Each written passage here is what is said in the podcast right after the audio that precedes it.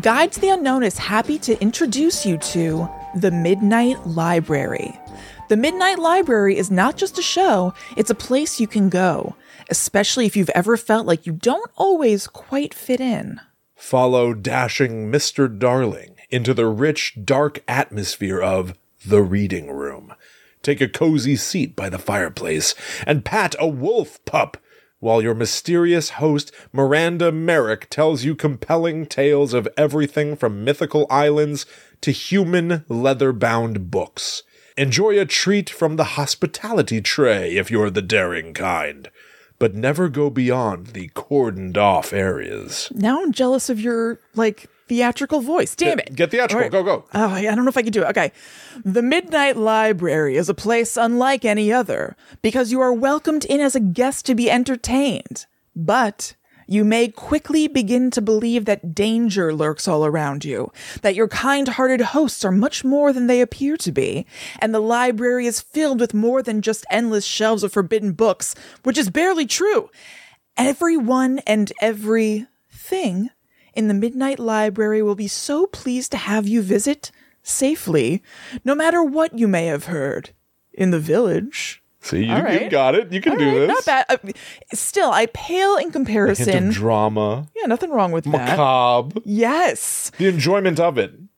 Right. Just kind of it helps it come out of you. You got to sink your teeth into it. Yeah, uh, not unlike Miranda. So you're going to hear a clip from the Midnight Library in just a second, but Miranda is really theatrical, really fun, and there's this really awesome sound design to everything. There's nice music, atmospheric noises, and I would say it's it's like a cozy kind of podcast. It's a cool storytelling sort of vibe Yeah. with like lots of extras to really get you in there. Yeah, there's nothing better than having a, a, a full being ensconced.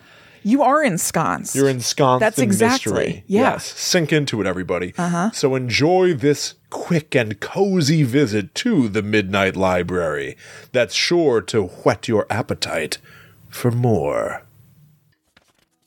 200 miles off the western coast of Ireland in the deep North Atlantic Ocean. The island of Hy-Brasil has, or had, been known to exist, and then not to. Only to come back into view as real as I am to you. Well, uh, as real as you are to yourself this very moment visible on clear days from the Irish mainland, and certainly from arriving and departing ships. The island was there, and then not. That's just the thing, you see. In time, the mystical circular land was said to only appear every seven years, and briefly at that. People swore to this lore, down to declaring that it precisely reappeared on the seventh day of the seventh month, every seven years. Shrouded in sea mist, gleaming in the morning sunlight, covered in majestic mountains and sacred forests, the island came and went or could perhaps only be seen by those who believed in it. One thing is certain there were those who sincerely wrote of their visits there. Celtic folklore about the island is filled with stories that the small chunk of land is inhabited by such things as a glorious king, enchanted fairy realms, or is, or was, the final abode for the souls of the dead, and possibly even a clandestine dimension of advanced beings. Well, all of this fancy talk and otherworldly rumor of the actual existence of the island is very difficult to give any credence to at all. But there are, of course, the maps. The maps themselves are beautiful and enchanting, with detailed hand drawn masted ships with their sails billowing in the Atlantic winds. From the choppy, cresting waves, dreamy sea monsters and mermaids emerge upon the old world style maps. Some include glorious depictions of the constellations the ancient mariners should look for to aid them in keeping their bearings. It is just so interesting that as far back as the year 1325, there were official printed maps by noted Italian cartographer Angelino Dulcert, or possibly Dell'Orto, who was trained to make maps in the Portolan style meaning they focused on the locations of ports and harbors, since mostly seagoing ships were using these maps. And any nearby port was of the utmost importance and could mean the difference between life and death for those traveling upon the sea. The preserved antique Dell'Orto map clearly displays the disc shaped spot of land and the word Brazil beside it. I will tell you now, dear guest, that although it is an easy assumption to make, that Hy-Brasil, spelled with an S, is not named after nor in honor of the country of Brazil, spelled with a Z. In fact, Hy-Brasil has seemed to have undergone its own nominative evolution, independent unto itself, and is thought to have existed a thousand years before the Portuguese discovered the nation of Brazil.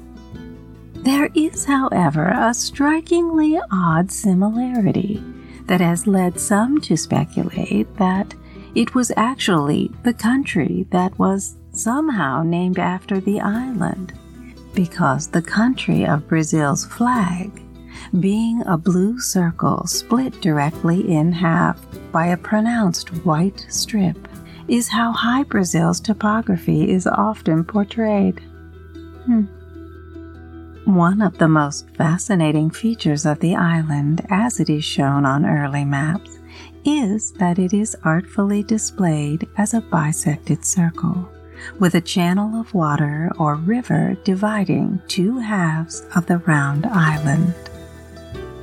A 1339 map describes the island as being distinctive with the quote, a strikingly round form, often divided by a channel. This is a huge detail for a place that is uncertain to exist. Another map from the year 1457 known as Toscanelli's chart, documents the island in the same location in the Atlantic, just southwest off the coast of Ireland. A then holy man, Saint Brendan, who was venerated for his many voyages and was rumored to have reached the shores of America before Christopher Columbus, was said to have visited the small island and returned home with tales of its astounding beauty, calling it the Promised Land. By this time, the island had already begun to be talked about for its mythical characteristics.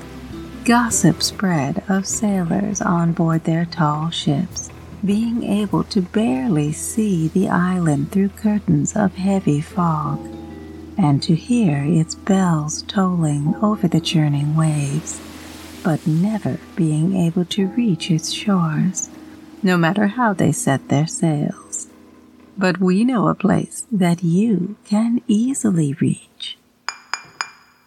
Tonight's reading in the Midnight Library is brought to you by the Broom and Fang Pub. Come by yourself or invite your gang.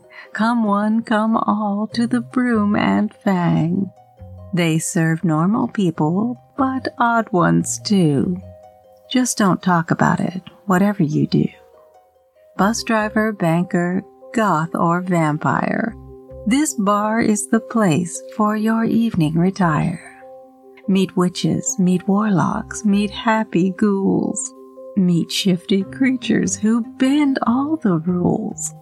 The Broom and Fang pub is the cool place to be. Hear what I say, but you didn't hear it from me. Show up and grow up and party till dawn, but if anyone asks, don't you dare let on. You're welcome until you reveal the location, so keep your lips locked with this information. The Broom and Fang Pub is an unearthly venue. If you tell the outsiders, you'll end up on the menu. The Broom and Fang is holding a midnight library trivia night. What is the name of Mr. Darling's secret love child? Who visited Miranda and was given a venomous kitten to play with? What's Irma's favorite game? Where is the Broom and Fang? Maybe don't answer that one. See you this Friday night, my guests, at the Broom and Fang Pub. Remember, dear guests, we've never told a soul about any such thing as the Broom and Fang. In the famous words of a friend of ours from Oz, not nobody, not no how.